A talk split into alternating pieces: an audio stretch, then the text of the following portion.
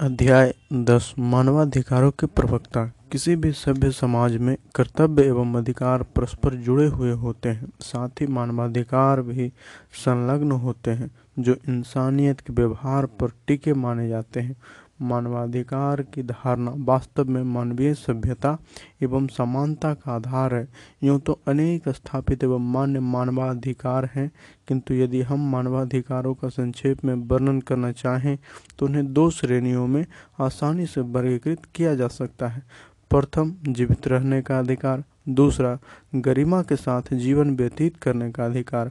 अधिकतर सभ्यताओं तथा महापुरुषों एवं विचारकों ने प्रथम मानवाधिकार को तो पर्याप्त महत्व दिया है और उसकी रक्षा के लिए कानून भी बनाए गए, किंतु मानवोचित गरिमा के साथ जीवन व्यतीत करने के मानवाधिकार को प्रतिपादित करने एवं उसे प्रतिस्थापित करने में वर्तमान युग में बाबा साहेब डॉक्टर अंबेडकर ने जो भूमिका निभाई, वह अद्वितीय है। मानव सभ्यता के विकास में उनका अप्रतिम एवं अत्यंत योगदान है, जो उन्हें अन्य महापुरुषों एवं विचारकों से पृथक ही एक उत्कृष्ट तथा उच्च स्थान प्रदान करता है। मानवाधिकार क्या है? मानवाधिकार का तात्पर्य उन सहज अधिकारों से है जो प्रत्येक मनुष्य को केवल मनुष्य होने के नाते, बिना किसी भेदभाव के, बिना किसी अन्य योग्यता के मिलने चाहिए, जिनको पाने और भोग करने का वह अधिकारी है। मानवाधिकार का आधार भौतिक एवं आध्यात्मिक दोनों है। मानवाधिकार का संघर्ष मानव सभ्यता के प्रारंभ काल से ही चला आ रहा है। मनुष्य की दो मूल प्रवृत्तियाँ हैं स्व अस्तित्व और स्वप्रसार एवं प्र, एवं उन्नति। मनुष्य की सभी अच्छाइयों और बुराइयों का मूल भी उसकी इन्हीं प्रवृत्तियों में है जहाँ वह अपनी प्रवृत्तियों के कारण दूसरे दूसरों को अस्तित्व को नकारता है उसे खतरे में डालता है। अपने को आगे बढ़ाने के लिए दूसरों को पीछे ढकेलता है और दूसरों के साथ तमाम प्रकार के अन्याय करता है। वहीं जब वह अपने इन उद्देश्यों के पुरस्कृत स्वस्थ स्वरूप की पूर्ति हेतु बुद्धि और विवेक का प्रयोग करता है तो उसके सद्भाव भी जागृत होते हैं और वह विचार करता है कि वह, विचार करता है कि सह अस्तित्व तथा दूसरों की उन्नति की इच्छा का आदर करते हुए ही यदि वह स्व उन्नति के लिए प्रयत्न करता है, तभी वह सफल होगा। जब वह इस मान्यता एवं अनुभूति को दूसरे के अधिकारों के रूप में देखता है तो मानवाधिकारों की उत्पत्ति होती है। स्पष्ट है कि मनुष्य के व्यक्तिगत जीवन और मानव सभ्यता दोनों में उसकी प्राकृतिक प्रवृत्तियों और विवेकपूर्ण आचरण के बीच अनवरत संघर्ष चलता रहा है।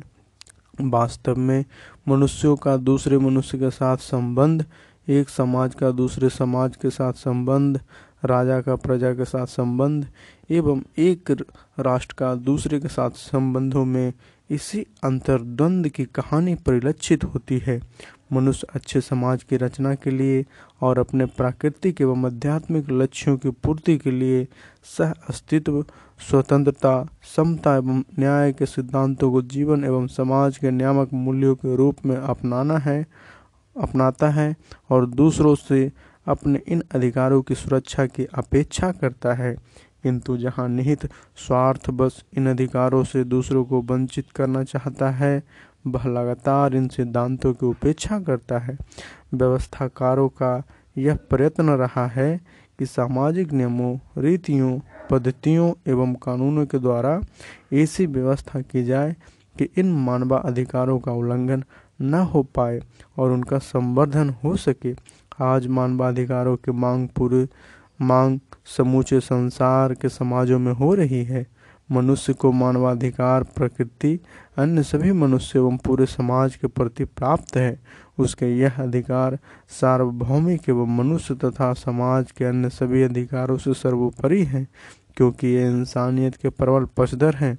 डॉक्टर अंबेडकर साहब के अनुसार मनुष्य अपने मूल मानवाधिकारों को प्राप्त करने के लिए प्रारंभ से ही संघर्ष करता रहा। सभ्यताओं में मानवाधिकारों को मान्यता प्रदान की गई है और यदि उन्हें कानूनी रूप में बाध्यकारी रूप नहीं भी दिया जा सका है तो भी इन सिद्धांतों के संवर्धन और समाज द्वारा उनके पालन कराने का प्रयास और अपेक्षा की गई है।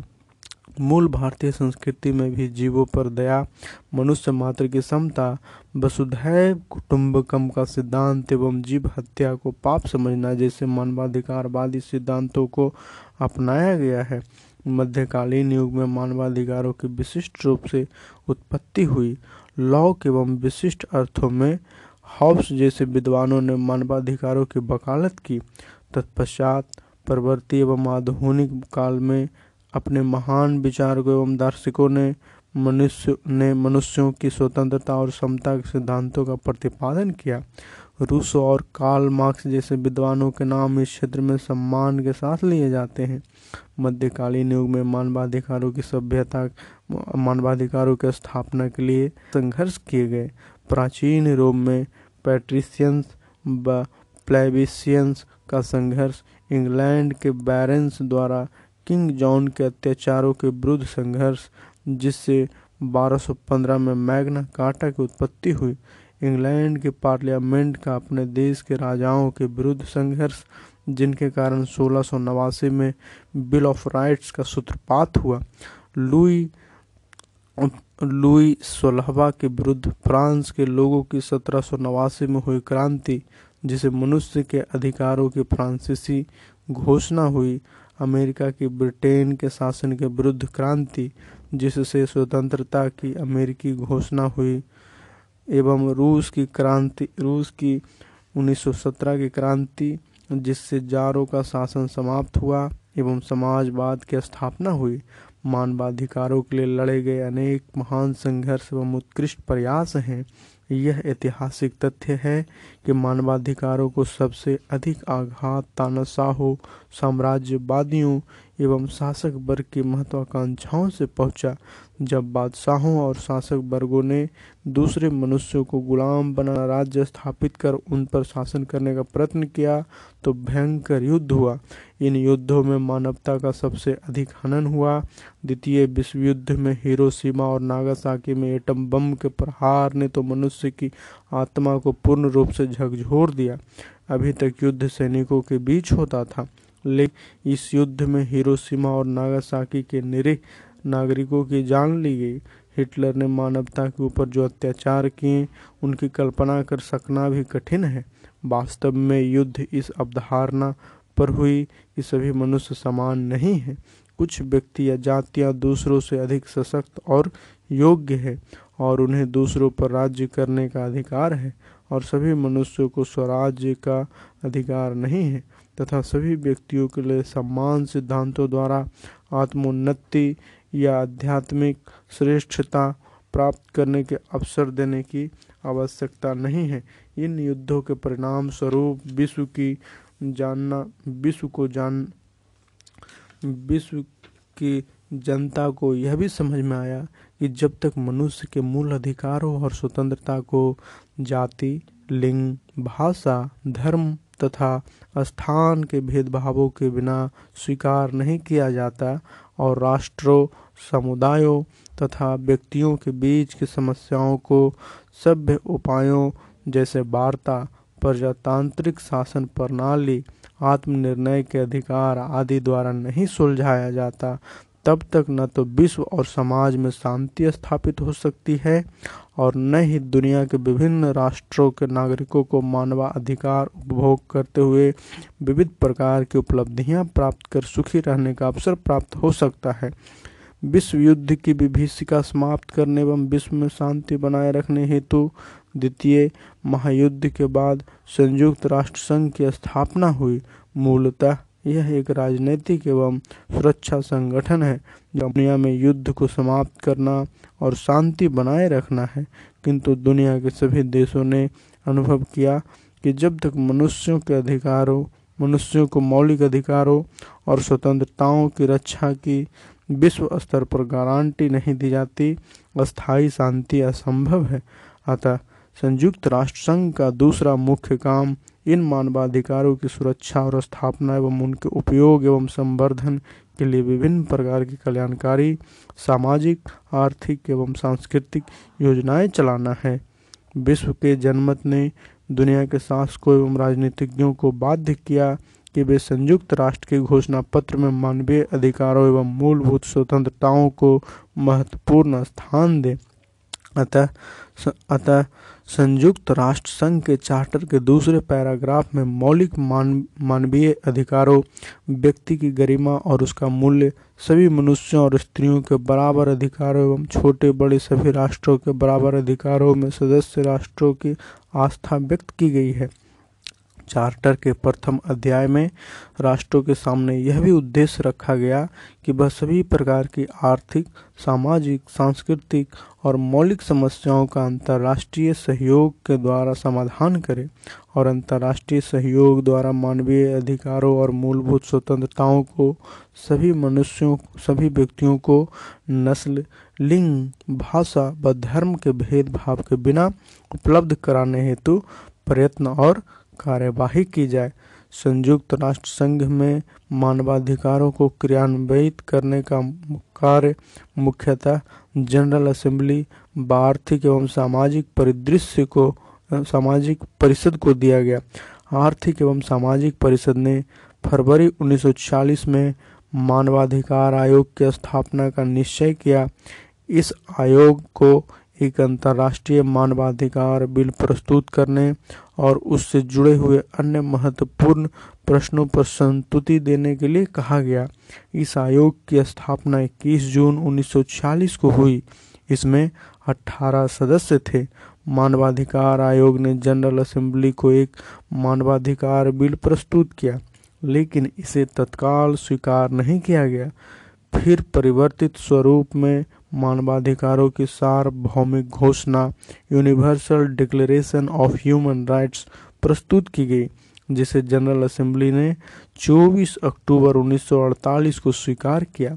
इस घोषणा द्वारा सभी मनुष्यों और राष्ट्रों के लिए लिए उपलब्धि के एक समान मानदंड का, मापदंड का लक्ष्य रखा गया और जिसका उद्देश्य यह होगा कि शिक्षा और प्रसार द्वारा प्रत्येक व्यक्ति और राष्ट्र के प्रत्येक अंग द्वारा इन अधिकारों और स्वतंत्रताओं के लिए राष्ट्रीय व अंतर्राष्ट्रीय प्रयत्नों का प्रयत्नों द्वारा सम्मान पैदा किया जाए और उन्हें सार्वभौमिक तथा प्रभावी ढंग से स्वीकार किया जाए और उनका अनुपालन किया जाए, जिनमें मनुष्य के अब तक के चिंतन के परिणाम स्वरूप मान्य सभी मानवाधिकारों तथा स्वतंत्रताओं को सम्मिलित किया गया है।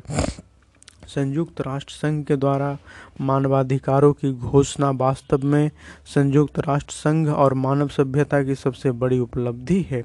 अभी तक विभिन्न देशों में जो मानवाधिकार स्वीकार किए गए थे, वे सीमित और क्षेत्रीय स्तर के थे। किंतु संयुक्त राष्ट्र संघ की इस घोषणा में अब तक मान्यता प्राप्त सभी मानवाधिकारों को सम्मिलित किया गया है, जो पूरे विश्व के सभी राष्ट्रों और व्यक्तियों पर समान रूप से लागू होंगे। हालाँकि ऐसा अभी तक नहीं हुआ है। आज के समय में महत्वपूर्ण प्रश्न यह है कि क्या इन सभी मानवाधिकारों एवं स्वतंत्रताओं को राष्ट्रीय और अंतर्राष्ट्रीय स्तर पर वास्तव में कानून द्वारा लागू किया जा सकता है अथवा नहीं? शासकों ने जनमत के दबाव में घोषणा तो कर दी, लेकिन उनके अनुपालन के प्रभावी प्रबंध नहीं किए। इस घोषणा को अंतर्राष्ट्रीय कानून का रूप नहीं दिया गया और यह विभिन्न राष्ट्रों और सरकारों पर छोड़ दिया गया कि वे इन छोड़ दिया गया।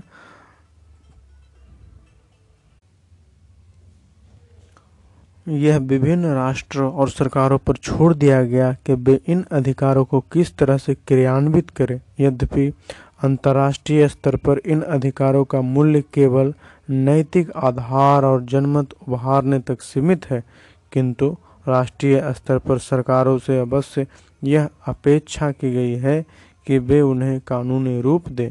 इनमें से अनेक मानवाधिकारों को विभिन्न देशों के संविधानों में विधिक मान्यता प्रदान की गई है, और यह भी मौलिक अधिकार बनाया गया है कि जो मौलिक अधिकार राष्ट्रों के कानूनों और संविधानों में निहित है उनको कार्यान्वित कराने और उनके उल्लंघन के विरुद्ध प्रतिकार प्रतिकार की प्रभावी व्यवस्था राष्ट्र के न्यायालयों में हो। लेकिन इस व्यवस्था में भी एक कठिनाई यह है कि साधारण व्यक्ति अपनी निर्धनता और मुकदमों की कठिनाई के कारण अपने मूलभूत अधिकारों का उपयोग नहीं कर पाते हैं।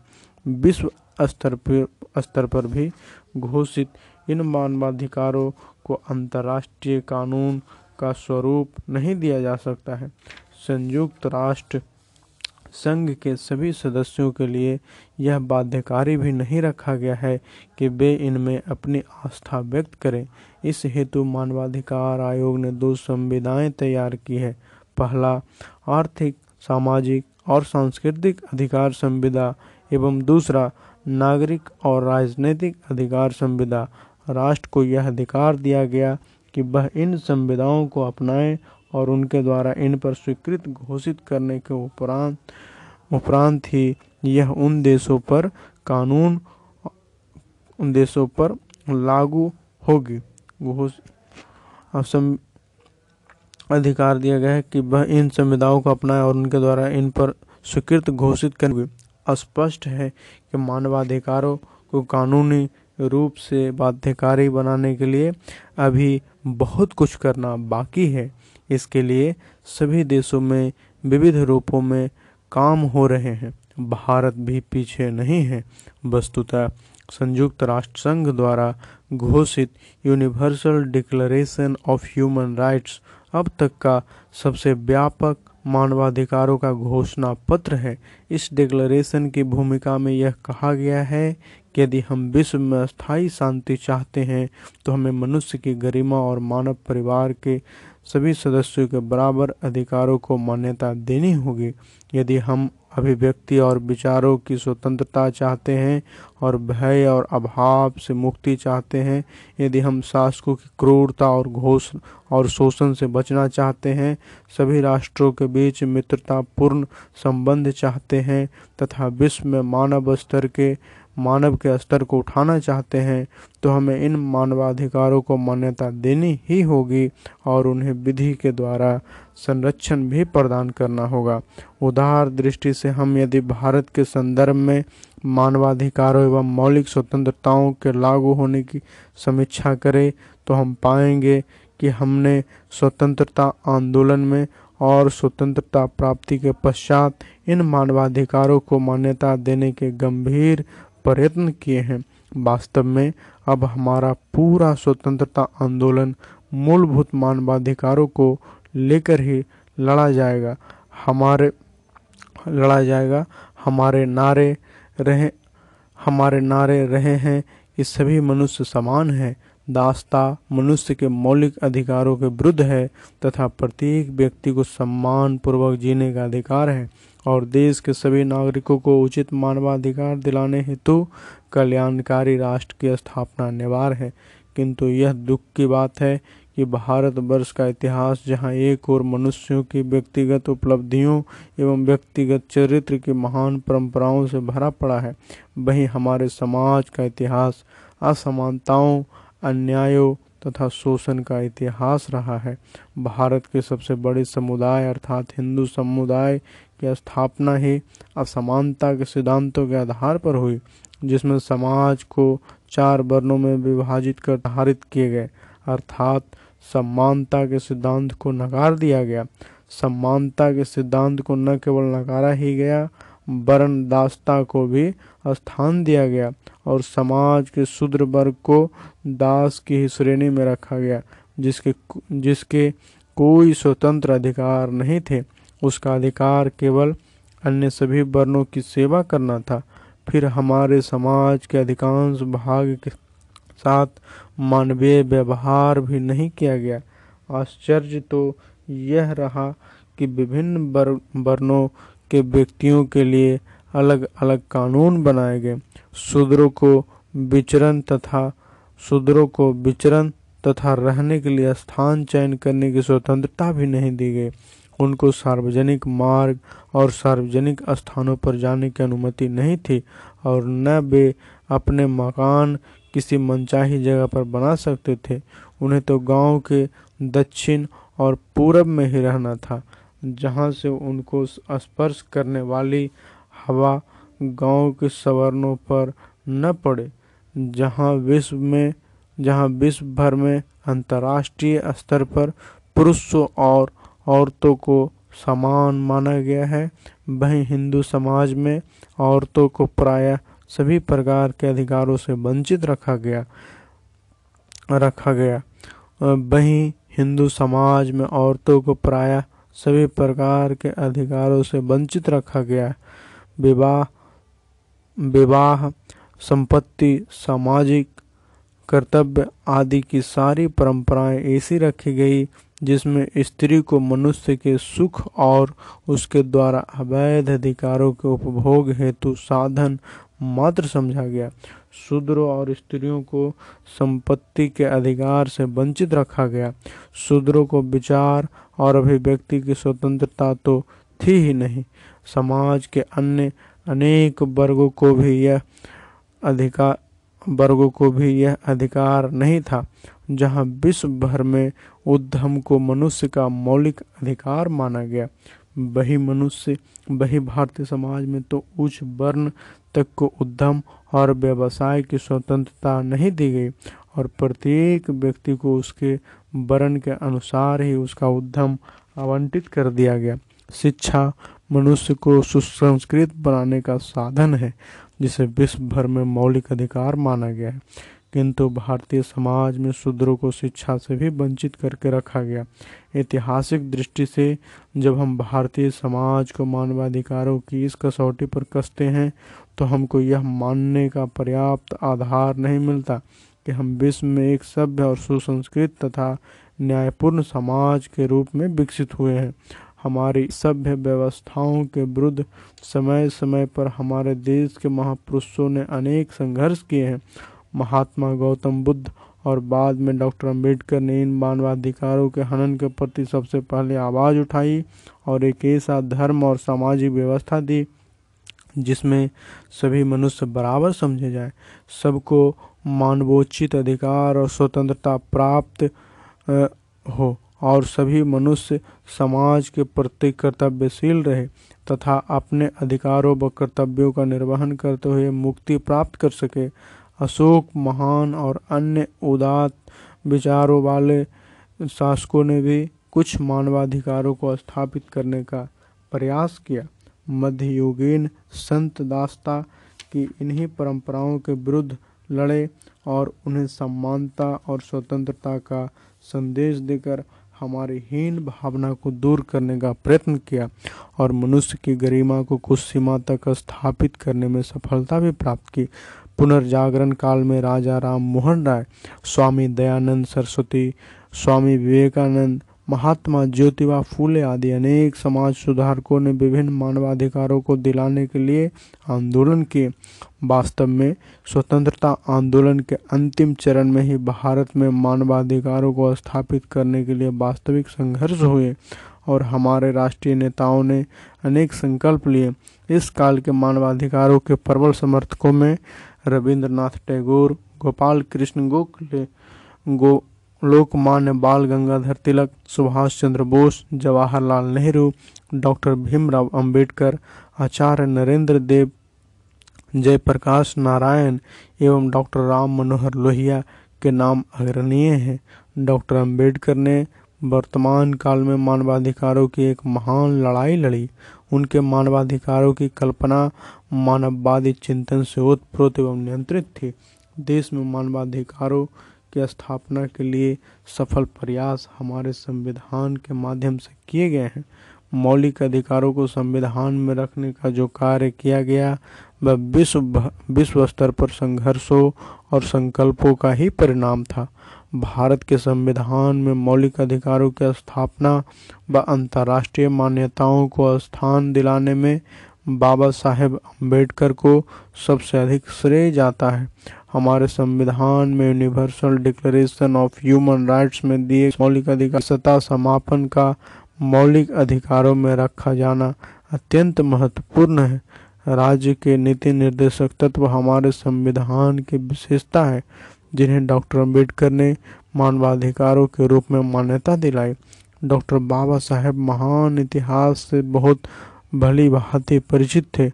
उन्होंने मानव इतिहास और मानव विकृतियों का गहराई से अध्ययन किया था। वह जानते थे कि जब तक भारत के शासकों को मौलिक मानवाधिकारों से बाँध न दिया जाए, तब तक आसानी से वे अपना शोषण समाप्त करने वाले नहीं हैं। अतः उनके विशेष प्रयत्न करने, विशेष प्रयत्न करने और बल देने के बाद ही भारत के संविधान में राज्य के नीति निर्देशक तत्व संविधान के चौथे भाग में सम्मिलित किए गए। यद्यपि राज्य के नीति निर्देशक तत्वों को न्यायालय के द्वारा बाध्यकारी नहीं बनाया जा सका, किंतु राष्ट्र की सरकारों के लिए यह आवश्यक कर दिया गया कि वह इन सिद्धांतों के अनुरूप एवं उनके अनुपालन हेतु कानून बनाए। इस नीति निर्देशक तत्वों में प्राय उन सभी मौलिक अधिकारों और स्वतंत्रताओं को सम्मिलित कर लिया गया है, जिन्हें संवैधानिक मौलिक अधिकारों का स्तर प्रदान नहीं किया जा सकता है।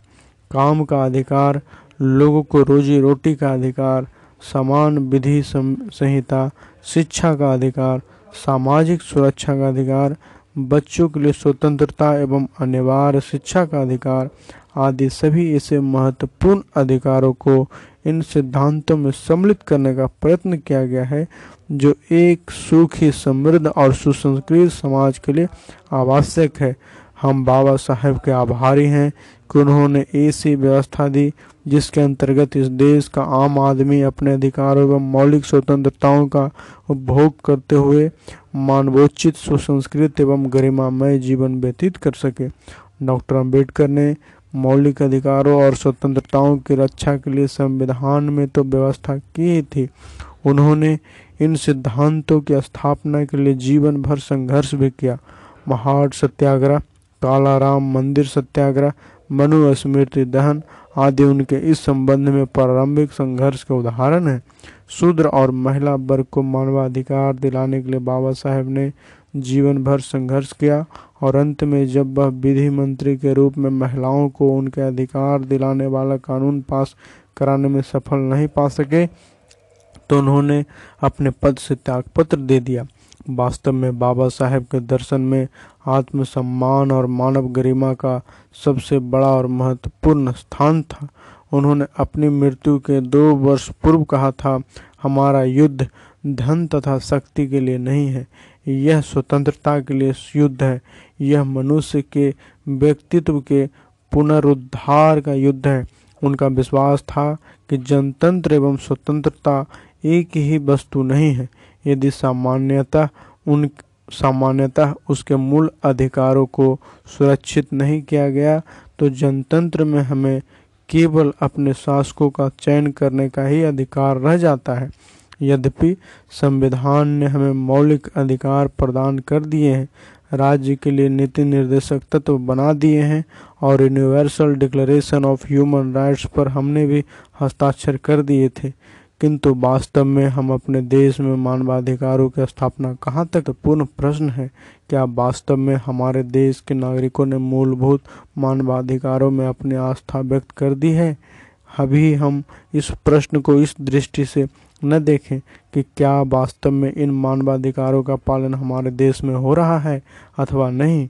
किंतु इस दृष्टि से देखें कि हमने मानसिक और वैचारिक रूप से सैद्धांतिक स्तर पर भी क्या इन सिद्धांतों को स्वीकार कर लिया है। मैं समझता हूँ, किसी भी समाज की मान्यताएँ उसके धर्म ग्रंथों और साहित्य पर निर्भर करती है। हमारा धार्मिक साहित्य तो इनमें से अनेक अधिकारों को मान्यता प्रदान करता ही नहीं है। हमारे देश का साहित्य भी इतना समृद्ध नहीं है कि वह मानवाधिकारों के पक्ष में सशक्त आंदोलन पैदा कर सके। साहित्यकार एवं साहित्यकार एक संवेदनशील व्यक्ति होता है, जो अपनी कलम के माध्यम से क्रांति का सृजन कर सकता है। हमारे देश की सभी भाषाओं के साहित्यकारों ने समाज में वैचारिक मंथन लाने और मानव गरिमा के प्रति अपनी आस्था एवं मानवाधिकारों के प्रति सहानुभूति पैदा करने का प्रयत्न किया है, किंतु न तो यह साहित्य पर्याप्त मात्रा में ही है और न ही भारतीय समाज के बहुसंख्यक नागरिकों, जो अभी भी रूढ़ी रूढ़िबाधिता अंधविश्वास, धर्म आंधता तथा भाग्यवाद के शिकार हैं को इन अधिकारों के औचित्य के बारे में हम अभी तक आश्वस्त ही कर सके हैं। वस्तुतः अनेक ऐसे सवाल हैं जो आज भी हमारे देश में गूंज गूंज कर हमें मानवाधिकारों के बारे में अपनी स्थिति का ज्ञान कराते हैं। आज हमें विचार करना है कि हम अपने देश में मानवाधिकारों को कैसे शीघ्र, कैसे शीघ्रता, शीघ्र स्थापित करें, जहाँ हमें अभी अपने सभी नागरिकों द्वारा मूल मानव अधिकारों के उपभोग करने के लिए उपयुक्त कानूनी व्यवस्था और पर्याप्त साधन उपलब्ध कराना बाकी है। वहीं हमें राज्य के नीति निर्देशक तत्वों में निहित मानवीय अधिकारों को कानूनी बाध्यकारी रूप भी दिलाना है। वास्तव में भारत में तो मानवाधिकारों का सबसे अधिक हनन समाज के ही दूसरे सदस्यों एवं वर्गों द्वारा किया जाता है। समाज का भी सबसे बड़ा कर्तव्य है कि वह स्वयं भी इन मौलिक अधिकारों को मान्यता दे एवं उनका पालन करे। हमें मानवाधिकारों की स्थापना, हमें मानवाधिकारों की स्थापना के लिए एक सशक्त जन आंदोलन पैदा करना होगा, जो मानवाधिकारों के प्रति लोगों की चेतना जगाए, उन्हें प्राप्त करने के लिए, उन्हें सोचने एवं संघर्ष करने को विवश करे एवं राज्य पर दबाव डालने के साथ साथ समाज को भी बदले। Amnesty International People's Union of Civil Liberties Hindustani आंदोलन इंडियन पीपुल्स फ्रंट आदि ऐसे अनेक मानवाधिकार संगठन हैं, जिन्होंने इस क्षेत्र में महत्वपूर्ण कार्य किए हैं। मानवाधिकारों की चिंता। प्रत्येक 10 दिसंबर को अंतर्राष्ट्रीय स्तर पर मानवाधिकार दिवस मनाया जाता है। मानव अधिकारों की सुव्यवस्थित तरीके से पहली बार घोषणा 10 दिसंबर 1948 को संयुक्त राष्ट्र संघ द्वारा की गई, जिसे आमतौर पर मानवाधिकारों की विश्व घोषणा के नाम से जाना जाता है, जिसके आरंभ की आरंभ की ही धारा एक में कहा गया है कि सभी मानव प्राणी जन्म से ही स्वतंत्र तथा गरिमा और अधिकारों में बराबर हैं। उनमें विचार, शक्ति और अंत चेतना होती है तथा उन्हें एक दूसरे के साथ भाईचारे की भावना से काम करना चाहिए। मानव अधिकारों के विश्व घोषणा की उक्त धारा में व्यक्त किए गए भावों की जमीनी वास्तविकता क्या है? हमारे देश में 10 दिसंबर को समारोह पूर्वक मानवाधिकार दिवस म, दिवस मनाकर मानवाधिकार मानवाधिकार दिवस मनाकर मानवाधिकारों के पक्ष में करतल ध्वनि से घोषणा की गई और सभी ने अपनी प्रतिबद्धता ज़ाहिर की। जमीनी स्तर पर हम देखते हैं कि मानवाधिकार का खुल्लम खुल्ला उल्लंघन निर्बाध गति से जारी है।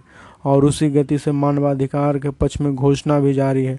परंतु घोषणाएँ मात्र घोषणाएँ बनकर रह जाती है और बहस, तर्क वितर्क इस विषय पर होने लगती है कि अमुक उत्पीड़न, अत्याचार, मानवाधिकार उल्लंघन के दायरे में उसके हस्तक्षेप के सीमा में आती है या नहीं।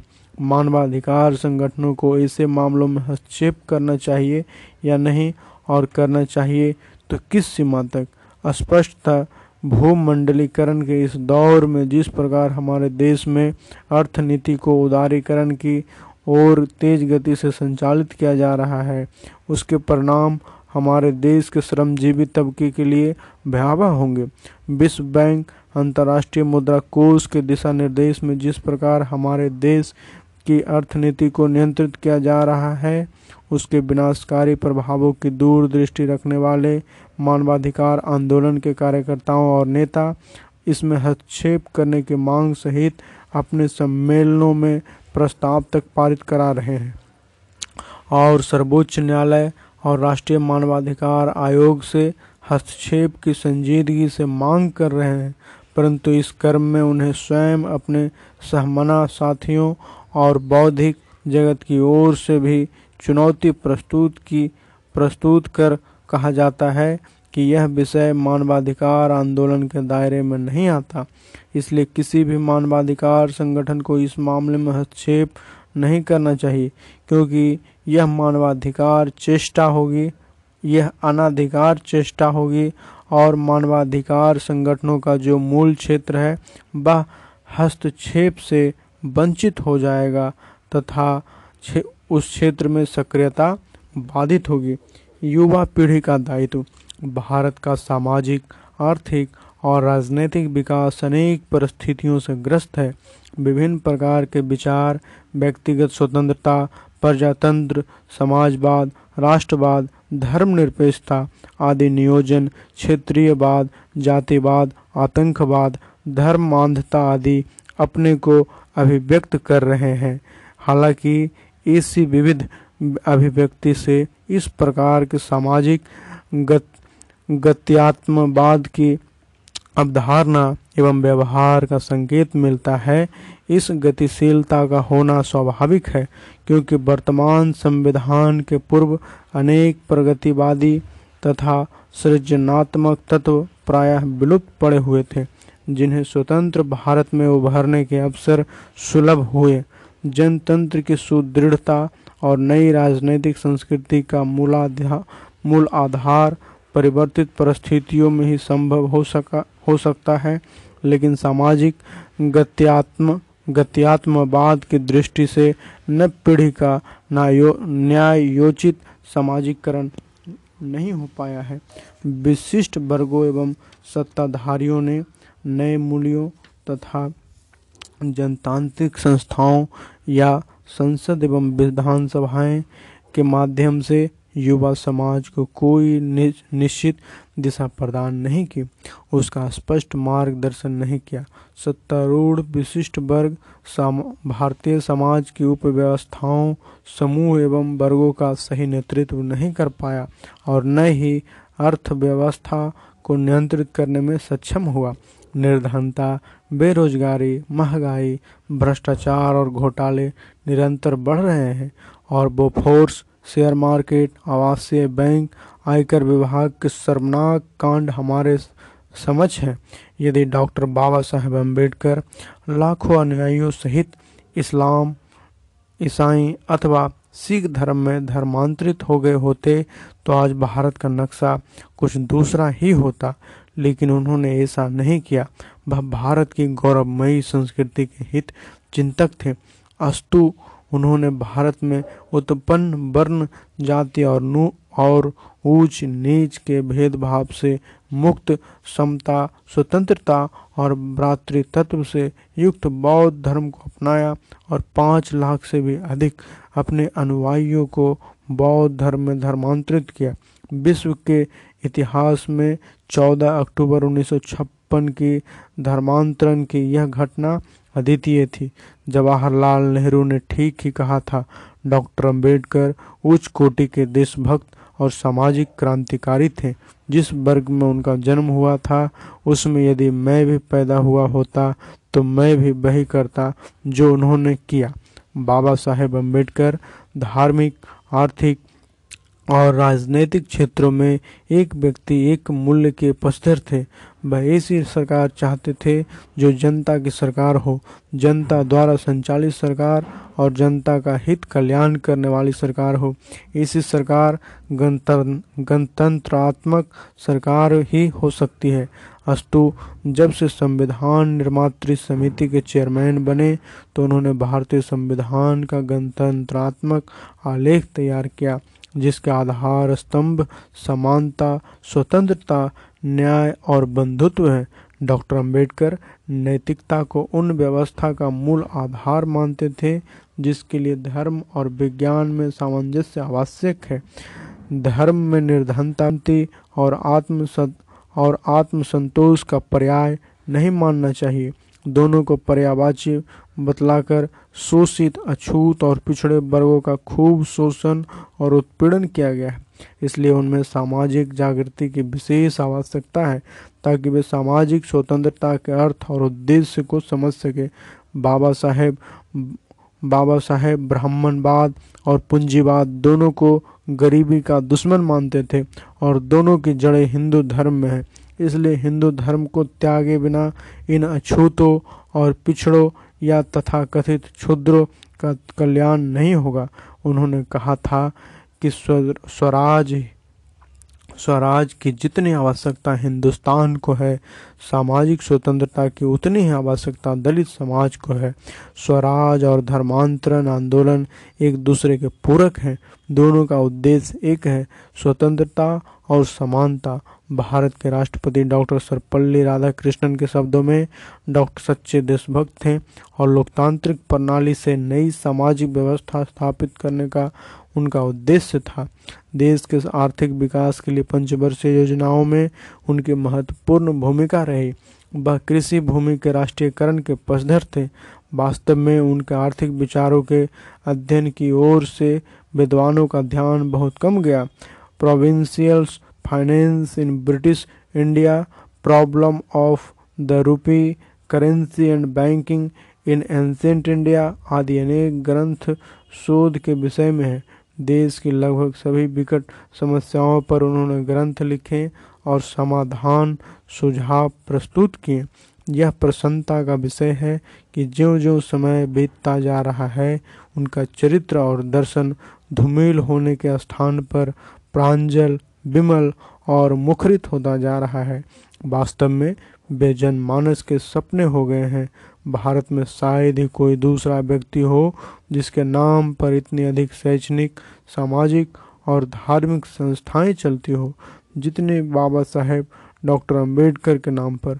उनके जन्म दिवस 14 अप्रैल नवा 14 अप्रैल अठारह सौ नवासी को 14 अप्रैल उन्नीस सौ नवासी को भारत के तात्कालिक प्रधानमंत्री राजीव गांधी ने लखनऊ में एक विश्वविद्यालय का शिलान्यास किया था और उनके नाम पर एक विशाल भवन के नामकरण की घोषणा की थी। भवन का नामकरण अभी प्रतीक्षारत ही है। डॉक्टर अंबेडकर ने तो भारत के लोगों के लिए गणतंत्र प्रदान किया है। अब भारत के भारत के हम लोग उनके प्रति कहाँ तक अपने उत्तरदायित्व का निर्वाह करते हैं, यह हम लोगों पर निर्भर करता है। निश्चय ही, वर्तमान सामाजिक स्थिति में नव पीढ़ी व्यापक असंतोष से पीड़ित है और समस्त संवैधानिक व्यवस्था के प्रति उसका आक्रोश स्पष्ट है। युवा समाज अब इस विश्लेषण की ओर झुका प्रतीत होता है कि देश की संवैधानिक व्यवस्था किसके हितों की रक्षा करती है। क्या वह समाज के विपत्तियों का हित साधन पूंजीपतियों के हित साधन नहीं करती? निर्धन एवं साधनहीन लोगों की सुरक्षा क्यों नहीं हो पा रही है? हमारे संवैधानिक व्यवस्था में सिद्धांत यह परिलक्षित किया गया था कि सत्ताधारी वर्ग राज्य के माध्यम से एक से, एक ऐसे समाज की स्थापना करेगा जिसमें शोषण, अन्याय तथा दमन का अंत हो और संपत्ति तथा उत्पादन के साधनों का कुछ ही लोगों के हाथों में एकत्रीकरण न हो, राष्ट्रीय संसाधनों का न्यायोचित वितरण हो। लेकिन स्थिति नितांत विपरीत विपरीत है। भारतीय समाज के कुछ एक धनाढ़ परिवारों के हाथों में ही देश की अधिकतर अर्थव्यवस्था सीमित हो गई है। देश की समस्त पूंजी पर उनका आधिपत्य है। साथ ही बहुराष्ट्रीय कंपनियाँ भी अपने आर्थिक जाल फैला रही हैं, जो अपने लाभ को ही अधिक महत्व देती है।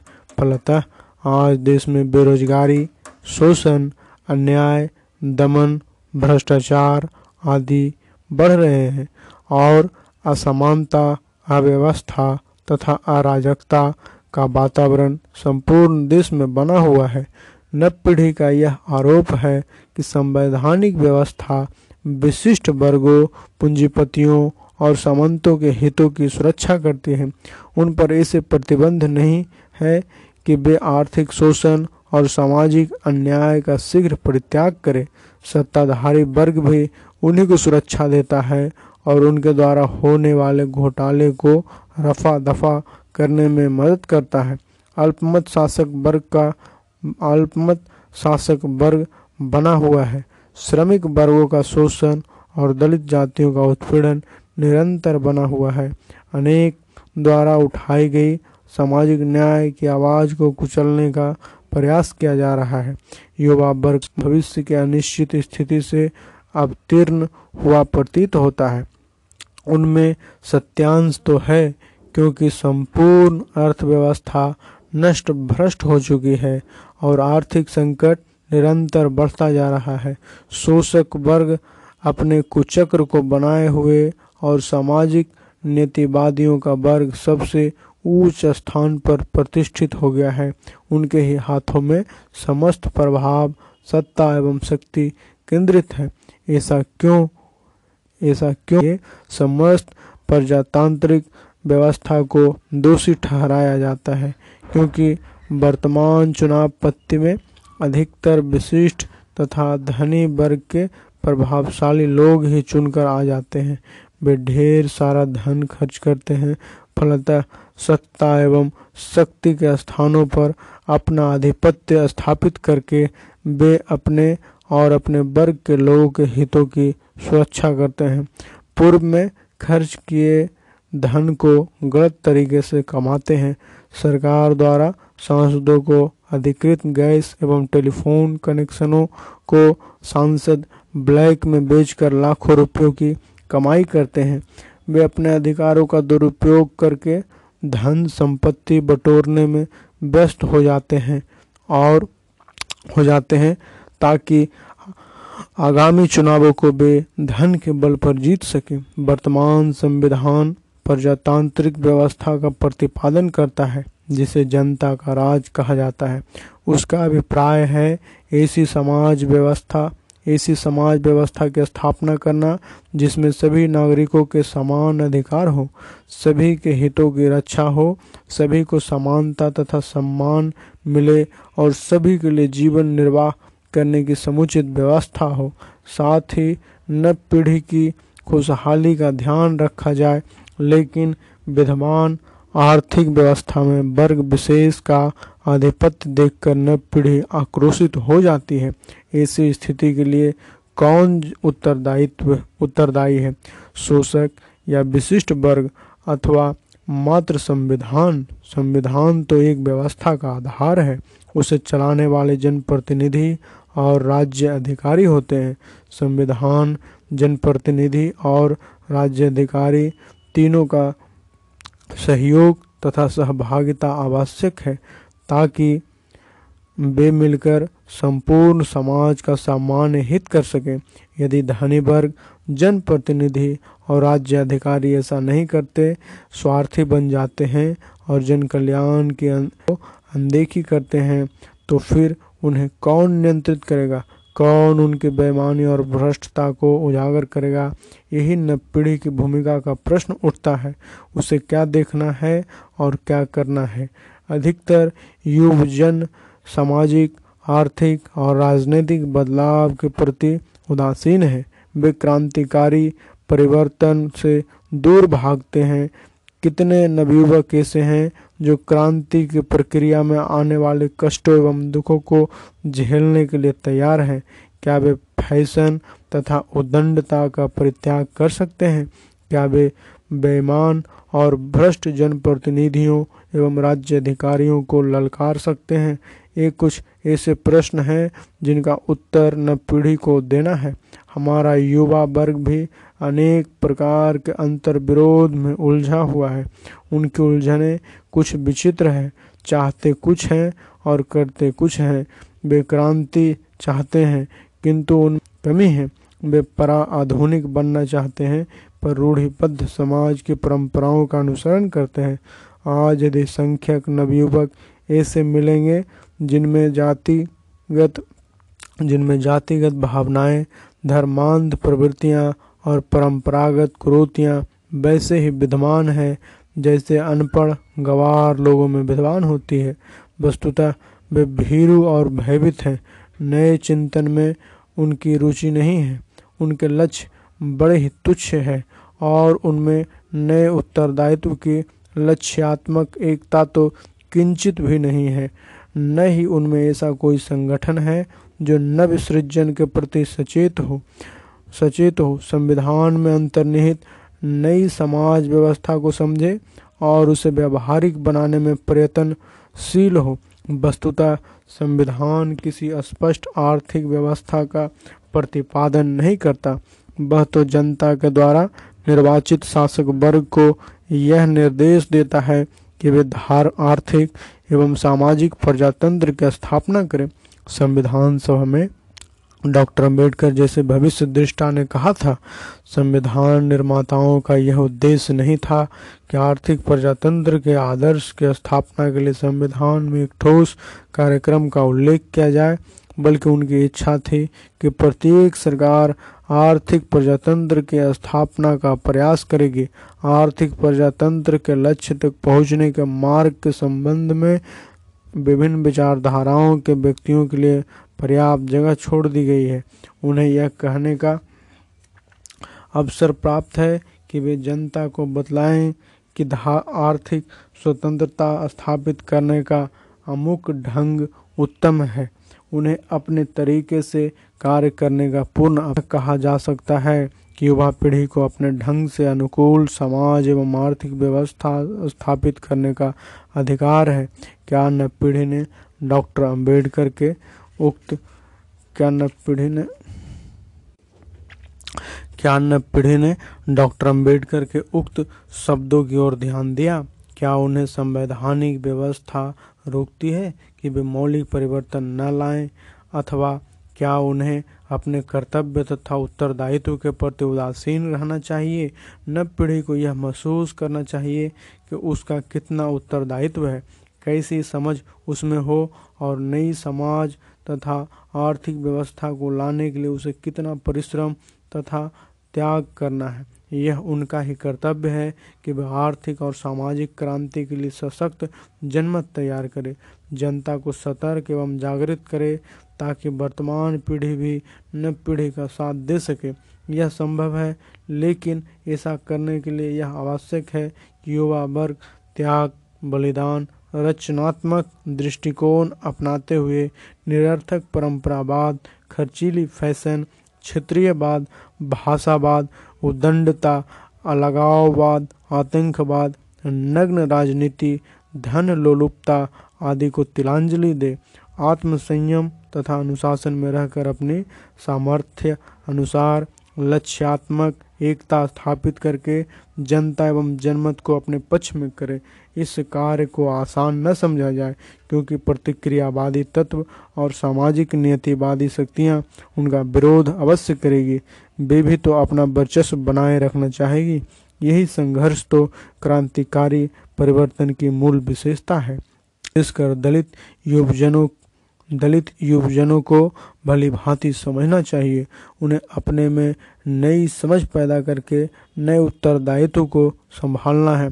उन्हें यह पहचानना है कि हमारे देश में गत्यात्मक और नीतिवादी, गत्यात्मक और नीतिवादी शक्तियाँ कौन सी है और वे किस प्रकार काम कर रही है? नव पीढ़ी को नीतिवादी दर्शन को भली भांति समझना चाहिए। यह दर्शन भगवान, भाग्य और भविष्य पर अधिक बल देता है। उसकी मान्यता कि आदमी कुछ भी नहीं। उसकी मान्यता है कि आदमी कुछ भी नहीं है। वह भगवान या ईश्वर या गॉड या अल्लाह पर पूर्णतः आश्रित है। वही आदमी के भाग्य, सामाजिक तथा आर्थिक स्थिति को निर्धारित करता है और उसे वही मिलता है जो भगवान देता है। भगवान ही उसके भाग्य का विधाता है। आदमी जो भी है, लंगड़ा, लूला, अंधा, निर्धन, पीड़ित दुखी आदि अपने ही कर्मों का प्रतिकार है, जिसे भगवान ही निर्धारित करता है। वर्तमान स्थिति में आदमी को कर्म फल भोगने ही पड़ेंगे। वह भावी जीवन को अच्छे कर्मों द्वारा सुधार सकता है, अर्थात अगला जीवन वर्तमान कर्मों से सुधर सकता है। इस प्रकार नीतिवादी दर्शन आदमी को भगवान, भाग्य और भविष्य के सिगंजे में जकड़ लेता है और उसे उदासीन एवं असहाय बनाकर पंगु बना देता है। क्या ऐसा दर्शन नव पीढ़ी को उत्साहित कर सकता है? कतई नहीं। इसीलिए उसे नेतिवादी दर्शन को भली भांति समझना चाहिए, जो उसकी स्वतंत्रता तथा सृजनशीलता को नष्ट करता है। उन्हें साथ ही गत्यात्मवादी दर्शन के मूल विचार को भी ग्रहण करना चाहिए। गत्यात्मक दर्शन यह मानता है कि आदमी का अपना स्वतंत्र अस्तित्व है, प्रकृति और समाज से उसका अटूट संबंध है। आदमी वही है जो अपने आप को बनाता है। उसके विचार एवं कर्म उसके व्यक्तिगत का निर्माण करते हैं। उसका भाग्य या जीवन पूर्व निर्धारित नहीं होता, वह सदैव निर्माणाधीन होता है। गत्यात्मक दर्शन की भावी जीवन में आस्था है। पर इसी जीवन के भविष्य में किसी अन्य में नहीं, जो मृत्युपरांत बनता है। आदमी जो कुछ करता है, उसका फल किसी न किसी रूप में यही घटित होता है। इसलिए यह दर्शन दर्शन वर्तमान जीवन और सामाजिक स्थिति के सुधार पर बल देता है। वह आदमी को भगवान, भाग्य तथा अलग जन्म के उज्जवल भविष्य के सहारे नहीं छोड़ता। आदमी स्वयं प्रयत्न करे तो अपनी व्यवस्था, अपने मूल्यों और संस्थाओं को बदल सकता है। ऐसा दर्शन ही हमारे संविधान का मूल मंत्र है। उसमें नव निर्माण की विचारधारा निहित है और वह नव पीढ़ी को संप्रेषित करता है। वह उसे समझकर व्यवहार में लाने का प्रयास करे। एक बार जो गत्यात्मक दर्शन को समझ गया, बस संविधान के महत्व को अवश्य अवश्य जान लेगा। संविधान में भगवान और भाग्य का कोई स्थान नहीं है, उसमें तो नीतियाँ हैं और देश के विधिक ढांचे का आधार है।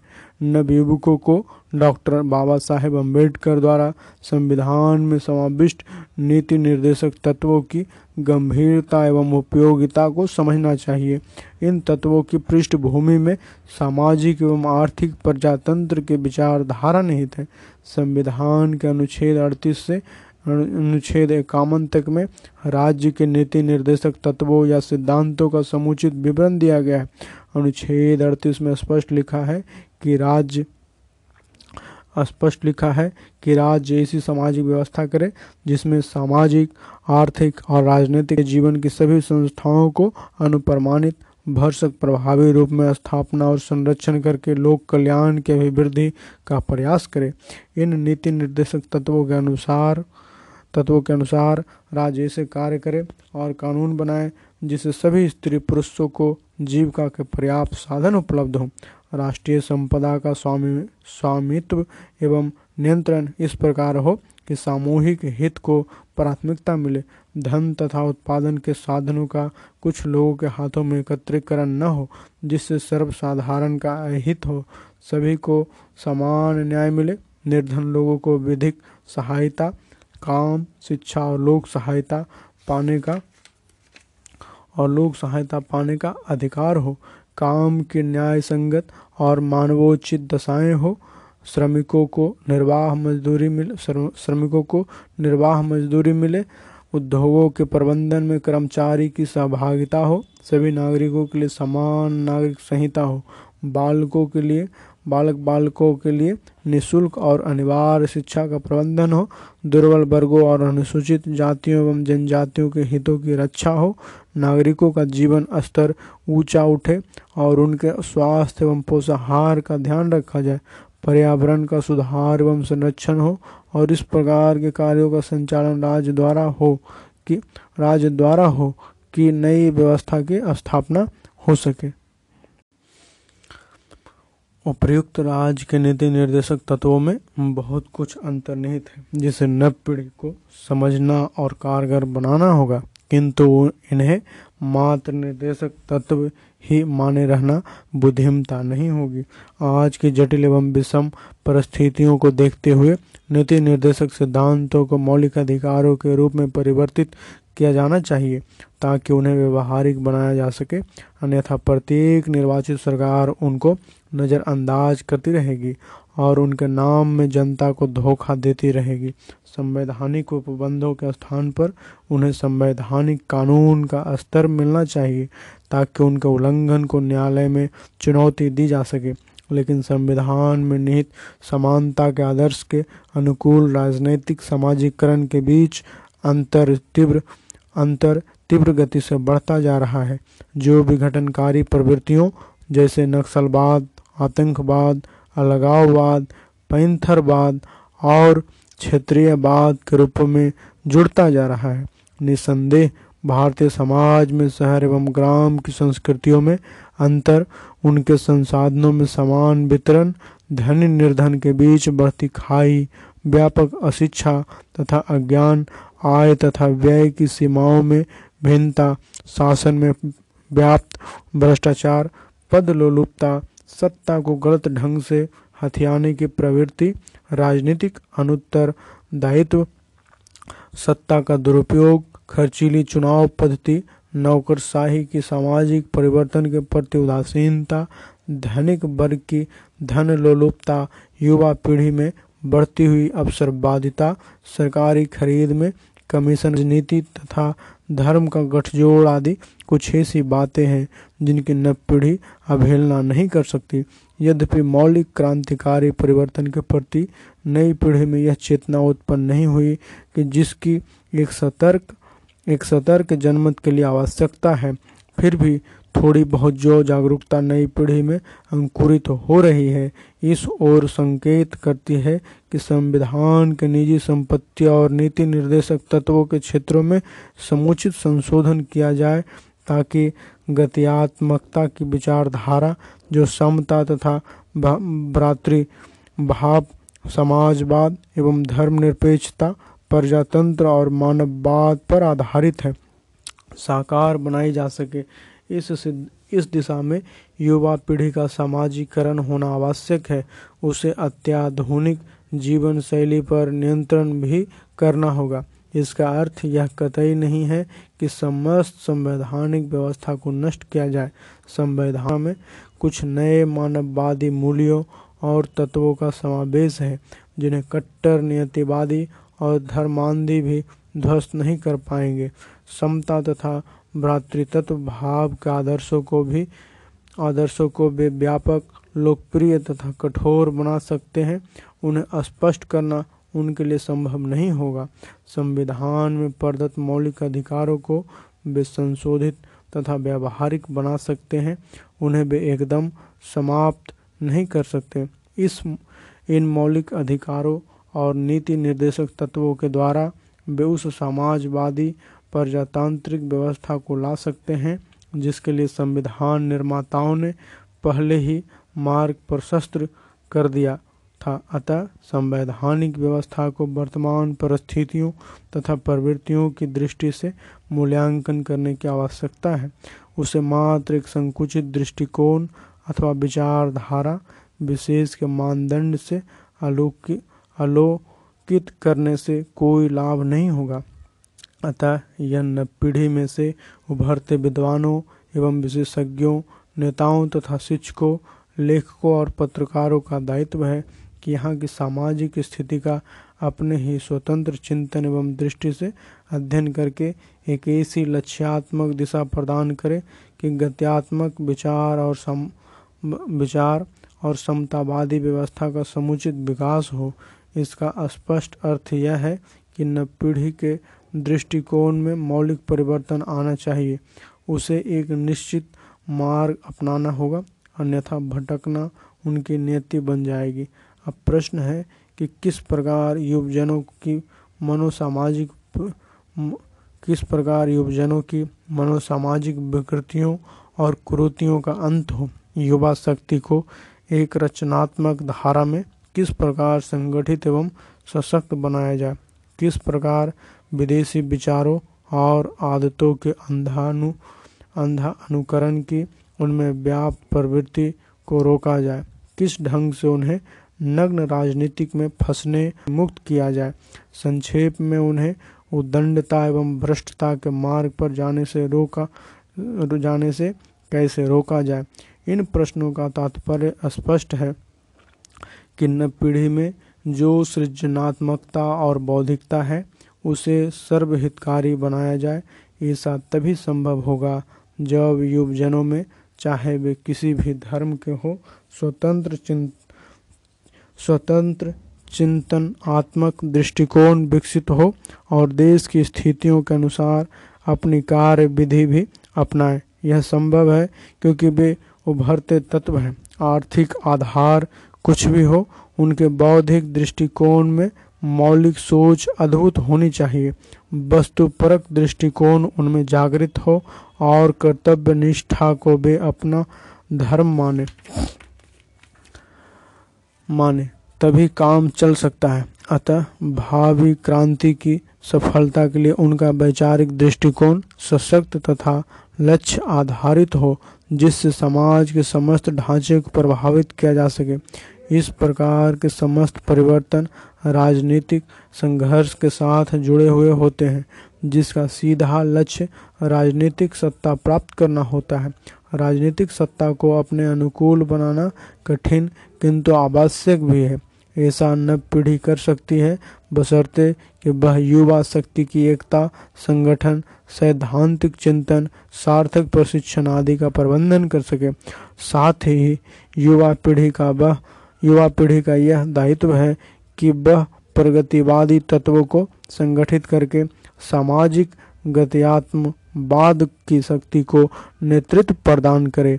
वह अपने को इस बृहद कार्य की दिशा में समर्पित करे और अपने को सक्षम बनाकर उन मौलिक परिवर्तनों को व्यवहारिक बनाए, जिनकी वर्तमान सामाजिक, राजनीतिक एवं आर्थिक क्षेत्रों में अत्यात, अत्यावश्यकता है। यह कहा जा सकता है कि भारतीय संविधान कोई मृत दस्तावेज़ नहीं है।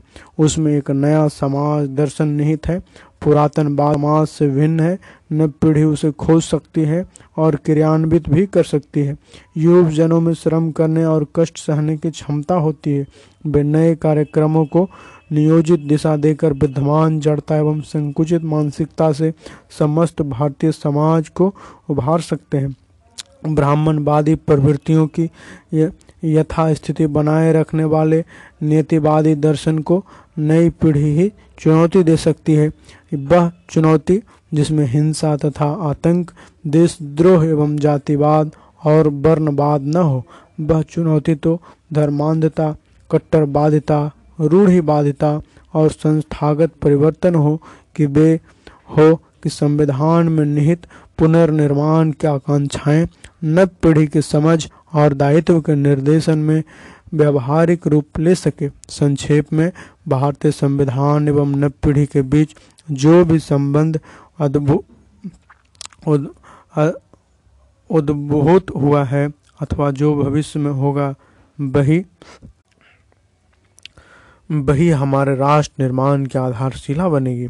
उसी से नए समाज दर्शन के अनुकूल, नई समाज व्यवस्था निर्मित होगी। नए समाज का मूल स्रोत संविधान ही होगा। कोई दैविक शास्त्र या धर्म नहीं। यह रहस्य नव पीढ़ी को अनिवार्यतः समझ लेना चाहिए। डॉक्टर अंबेडकर ने अपने जीवन काल में दलितों, महिलाओं तथा पिछड़ों के संबंध में जिन मौलिक अधिकारों एवं मानवाधिकारों के अंतर्गत समस्याओं तथा मार्गों को परिलक्षित किया था, वे इस प्रकार है। पहला, दलितों की जमीनों पर सबल लोगों द्वारा किए गए कब्जे अभी अभी हैं। ये कब्जे हटाए जाए, अतिक्रमियों को सजा दी जाए। फालतू ज़मीन का अलॉटमेंट दलितों के लिए किया जाए और कब्जा दिया जाए। दूसरा, दलितों को रोज़गार के अवसर प्रदान किए जाए उनके आर्थिक स्थिति में सुधार कार्यक्रमों की कड़ाई से क्रियान्वित की जाए, सरकारी योजनाओं का लाभ बिना भ्रष्टाचार के दिया जाए, दलितों की भागीदारी सुनिश्चित की जाए। तीसरा, कंपोनेंट प्लान की रकम दलितों कल्याण पर की गठित की जाए, जिसमें अभियान से जुड़े स्थानीय प्रतिनिधि को सदस्य बनाया जाए। जवाबदेही और पारदर्शिता सुनिश्चित की जाए। चौथा, हर बच्चे को शिक्षा का अधिकार हो और उन्हें अनिवार्य शिक्षा दी जाए, निर्धन विद्यार्थियों को सभी सुविधाएँ दी जाए, जाति भेद, छुआछूत अपनाने वाले अध्यापकों को सुधारा अथवा दंडित किया जाए। पाँचवें कुएँ, हैंडपंप, तालाब आदि सार्वजनिक जल स्रोतों पर उन्हें भी बिना भेदभाव पानी पीने का अधिकार को सुनिश्चित किया जाए।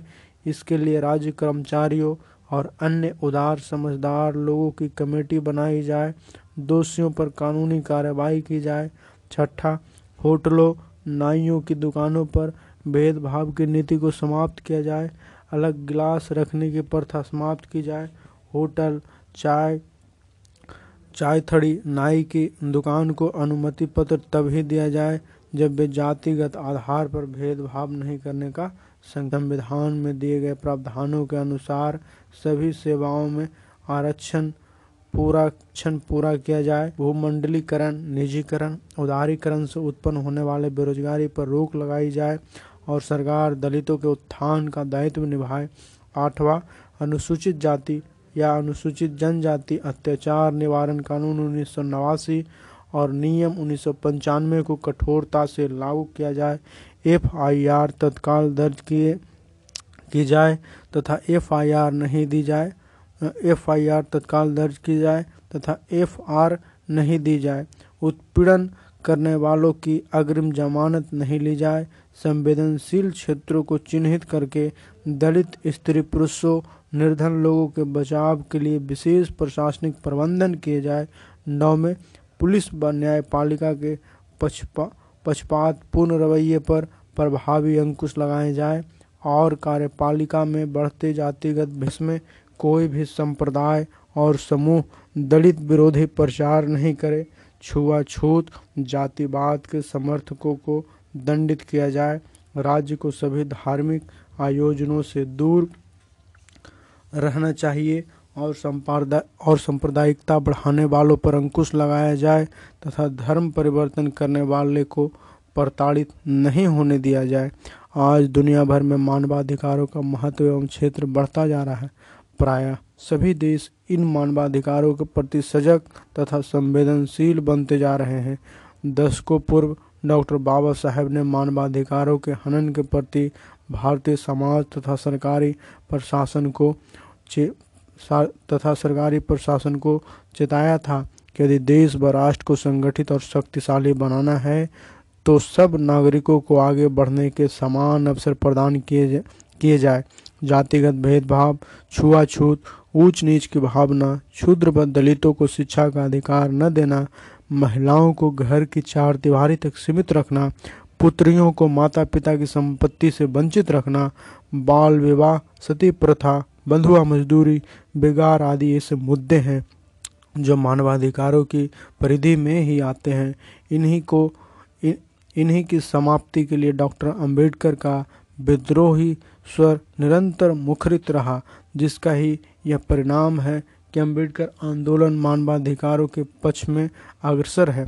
यहाँ कुछ महत्वपूर्ण भारतीय कानूनों की सूची प्रस्तुत है जिनका मानवाधिकारों के अभिवर्धन व संरक्षण से संबंध है। पहला भारत का उद्देश्य का भाग तीन चार और चार का अनुच्छेद 226, 300 का तीन और तीन सौ छब्बीस। दूसरा में है मानव अधिकार संरक्षण अधिनियम उन्नीस तिरानवे। इस अधिनियम में मानवाधिकारों के बेहतर संरक्षण के लिए राष्ट्रीय मानवाधिकार आयोग, राज्य मानवाधिकार आयोग और मानवाधिकार न्यायालयों के गठन की व्यवस्था की गई है। तीसरा है, राष्ट्रीय पिछड़ा वर्ग आयोग अधिनियम उन्नीस तिरानवे। अनुसूचित जातियों और अनुसूचित जनजातियों से इतर पिछड़े वर्गों के लिए राष्ट्रीय आयोग का गठन करने और उससे संबंधित या उसके आनुषंगिक विषयों का उपबंधन करने के लिए अधिनियम। चौथा है, राष्ट्रीय अनुसूचित जाति और जनजाति आयोग संविधान के अनुच्छेद तीन सौ अड़तीस की अपेक्षा है कि अनुसूचित जातियों तथा अनुसूचित जनजातियों के लोग राष्ट्रीय अनुसूचित जाति तथा अनुसूचित जनजाति आयोग का गठन किया जाए। पांचवा राष्ट्रीय अल्पसंख्यक आयोग अधिनियम उन्नीस बानवे, अल्पसंख्यकों के अधिकारों के बेहतर संरक्षण के लिए राष्ट्रीय अल्पसंख्यक आयोग का गठन करने से संबंधित अधिनियम छः में है। राष्ट्रीय महिला आयोग अधिनियम 1990 स्त्रियों के अधिकारों के बेहतर संरक्षण के लिए राष्ट्रीय महिला आयोग का गठन करने से संबंधित अधिनियम है। साथ में है सिविल अधिकार संरक्षण अधिनियम उन्नीस संविधान के अनुच्छेद 17 के अधीन अधीन अस्पृश्यता का उन्मूलन कर दिया गया है और किसी भी रूप में इसके आचरण के, आचरण को निषिद्ध कर दिया गया है। इस अधिनियम के द्वारा अस्पृश्यता से उत्पन्न किसी भी निरोग्यता पर अमल करना संबंधित कानूनी व्यवस्था के अनुसार दंडनीय अपराध बना दिया गया है। आठवां अनुसूचित जाति और अनुसूचित जनजाति या अत्याचार निवारण अधिनियम। इस अधिनियम में अनुसूचित जातियों और अनुसूचित जनजातियों के विरुद्ध अत्याचार को रोकने ऐसे अपराधों के अनु मुकदमों की सुनवाई करने के लिए विशेष न्यायालयों का गठन करने और अत्याचार के शिकार लोगों को राहत देने तथा उनका पुनर्वास करने की व्यवस्था की गई है। नौ में सफ़ाई, कर्मचारी, नियोजन और शुष्क शौचालय निर्माण प्रतिषेध या अधिनियम उन्नीस सौ तिरानवे। व्यक्ति की गरिमा सुनिश्चित करने वाला भ्रातृत्व संविधान के उद्देशिका के लक्ष्यों में से एक है। अनुच्छेद सैतालीस राज्य से लोगों का जीवन स्तर ऊँचा करने और उनका स्वास्थ्य सुधारने की अपेक्षा रखता है। यह अधिनियम उन लक्ष्यों की प्राप्ति के लिए बनाया गया है। इस अधिनियम में हाथ से मूल मत्र, मूल, मल, मूत्र साफ़ करने के लिए लोगों का नियोजन तथा सूखे शौचालयों के निर्माण और पहले से बने ऐसे शौचालयों को जारी रखने वाले, रखे जाने का पूर्ण निषेध कर दिया गया है और पानी से साफ़ होने वाले शौचालयों के निर्माण और अनुरक्षण की व्यवस्था की गई है। दस में अनैतिक व्यापार निवारण अधिनियम उन्नीस सौ छप्पन संविधान का अनुच्छेद तेईस मनुष्य के व्यापार का निषेध करता है। 9 मई 1950 को भारत ने स्त्रियों और बालिकाओं के अनैतिक व्यापार का प्रतिषेध करने वाले अंतर्राष्ट्रीय अभिसमय की पुष्टि कर दी। यह अधिनियम उसी को कार्य रूप देता है। ग्यारह में स्त्री विशिष्ट रूपन या प्रतिषेध अधिनियम उन्नीस सौ छियासी। इस, यह अधिनियम विज्ञापनों के माध्यम से या प्रकाशनों, लेखन, चित्रों, आकृतियों या अन्य प्रकार से स्त्रियों के अश्लील चित्रण का निषेध करता है। बारह में, दहेज प्रतिषेध अधिनियम उन्नीस यह दहेज लेने और देने की कुप्रथा का निषेध करने वाला अधिनियम है। उसके बाद है आपका, यहाँ पर तेरह में दिया गया है, सती निवारण अधिनियम उन्नीस सौ सतासी। सती या विधवाओं अथवा स्त्रियों को जीवित जला देने या दफन कर देने की प्रथा मानव प्रकृति के लिए जुगुप्साजनक है और भारत के किसी भी धर्म में कहीं भी इसे अनिवार्य कर्तव्य के रूप में आदिष्ट नहीं किया गया है। यह अधिनियम सती और उसके महिमा मंडन का प्रभावकारी निषेध करता है। चौदह में प्रसूति पर, प्रसुविधा अधिनियम उन्नीस सौ इकसठ। इस अधिनियम में प्रसूति लाभों प्रसूति, लाभों आदि की व्यवस्था की गई है और यह प्रसूति से पहले और उसके बाद कुछ खास अवधियों के लिए कुछ स्थापनाओं में स्त्रियों के नियोजन का नियमन करता है। पंद्रह में बाल विवाह अवरोध अधिनियम उन्नीस सौ उनतीस। यह अधिनियम बाल विवाहों को अर्थात जिस विवाह में वर और कन्या या इनमें से कोई एक खास उम्र से कम का हो, उस विवाह को निषिद्ध करने के लिए बनाया गया है।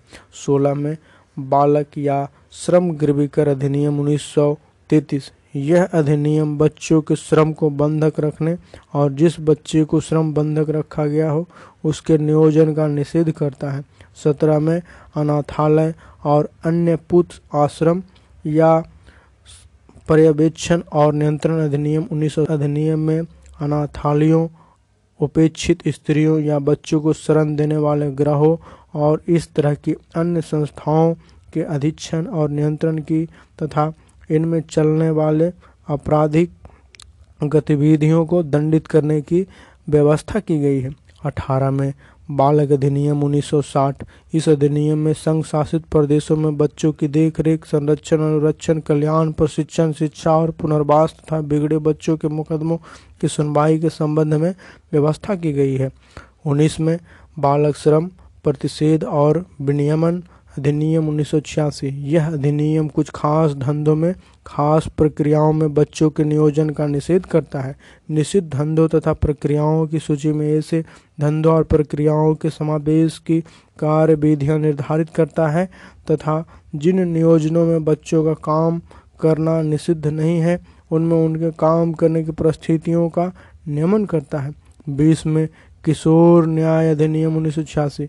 यह अधिनियम उपेक्षित या बिगड़े बच्चों की देख रेख संरक्षण, इलाज, विकास और पुनर्वास संबंधी नियमों का विधान करता है और बाल न्याय प्रणाली के प्रति एक विशेषीकृत दृष्टिकोण की व्यवस्था करता है। इक्कीस में अल्प व्यय व्यक्ति या अपहानिकारक, अपहानिकर प्रकाशन अधिनियम उन्नीस सौ छप्पन, जिन चित्रमय तथा अन्य प्रकाशनों में अपराध हिंसा, निष्ठुरता या जुगुप्साजनक अथवा भयावह किस्म की कहानियाँ प्रकाशित की जाती है। वे अल्प व्यस्क मस्तिष्क को दूषित कर सकते हैं या उसे ऐसे कृत्य करने को उकसा सकते हैं। यह अधिनियम उन प्रकाशनों को रोकने का प्रयत्न करता है जो अल्प व्यस्क अधि, अल्पवयस्क व्यक्तियों के लिए हानिकारक है। बाईस में जाति निरी निर्योग्यता निवारण अधिनियम उन्नीस सौ पचास। यह अधिनियम यह विधान करता है कि दीवानी मुकदमे में जब संबंधी पक्ष अलग अलग संप्रदाय के हो तो उन पक्षों के धर्मों से संबंधित कानूनों को ऐसे पक्षों का ऐसी संपत्ति से वंचित करने का अधिकार आ, करने का आधार नहीं बनने दिया जाएगा जिससे कि वे उस हा, उस हालत में हकदार होते जब इन कानूनों को प्रयोग में लाया जाता। तेईस में मानसिक स्वास्थ्य अधिनियम उन्नीस सौ सतासी, यह अधिनियम मानसिक रूप से रुग्ण व्यक्तियों के पागलपन, अधिग्रहण, देखरेख और उपचार के निर्धारण का नियमन करता है। चौबीस में बंधित श्रम पद्धति उत्पादन अधिनियम उन्नीस सौ छिहत्तर, संविधान का अनुच्छेद तेईस बिगाड़ और इसी प्रकार के अन्य बाधित श्रम का निषेध करता है। और यह विधान करता है कि उक्त निषेध का कोई भी उल्लंघन कानून के अनुसार दंडीय, दंडनीय अपराध होगा। यह अधिनियम कमज़ोर वर्गों के, लोगों के आर्थिक तथा शारीरिक शोषण को रोकने के लिए बंधुआ मजदूरी प्रणाली के उन्मूलन का विधान करता है। अंत में यह कहना सार्थक होगा कि डॉक्टर अंबेडकर ने मानवाधिकारों का जो बिगुल दस को दस को पूर्व बजाया था व आज विश्व में निरंतर गूंजता तथा सबल बनता जा रहा है। न केवल दलित, अपितु तो सभी वर्गों और धर्मों के स्त्री पुरुष इस अभियान में अपना अपना योगदान कर रहे हैं वे सक्रिय हैं और हर स्तर पर इंसानियत तथा सामाजिक न्याय की मांग कर रहे हैं, ताकि सभी मानव प्राणियों की गरिमा तथा गौरव के प्रति समदृष्टि हो, शोषण तथा अन्याय समाप्त हो, जैसा कि डॉक्टर अंबेडकर ने चाहा था। भारत में मानवाधिकारों के संरक्षण हेतु जो कानून निर्मित हुए हैं, उनमें अंबेडकर के सामाजिक मानववाद की धार, मानववाद की धारा ही अंतर्निहित है, जो इस बात पर बल देती है कि हरेक व्यक्ति मानव के रूप में रहने जीने का प्रयास करे और मानवाधिकारों की संरक्षा तथा समृद्धि करने हेतु संलग, संकल्पित हो।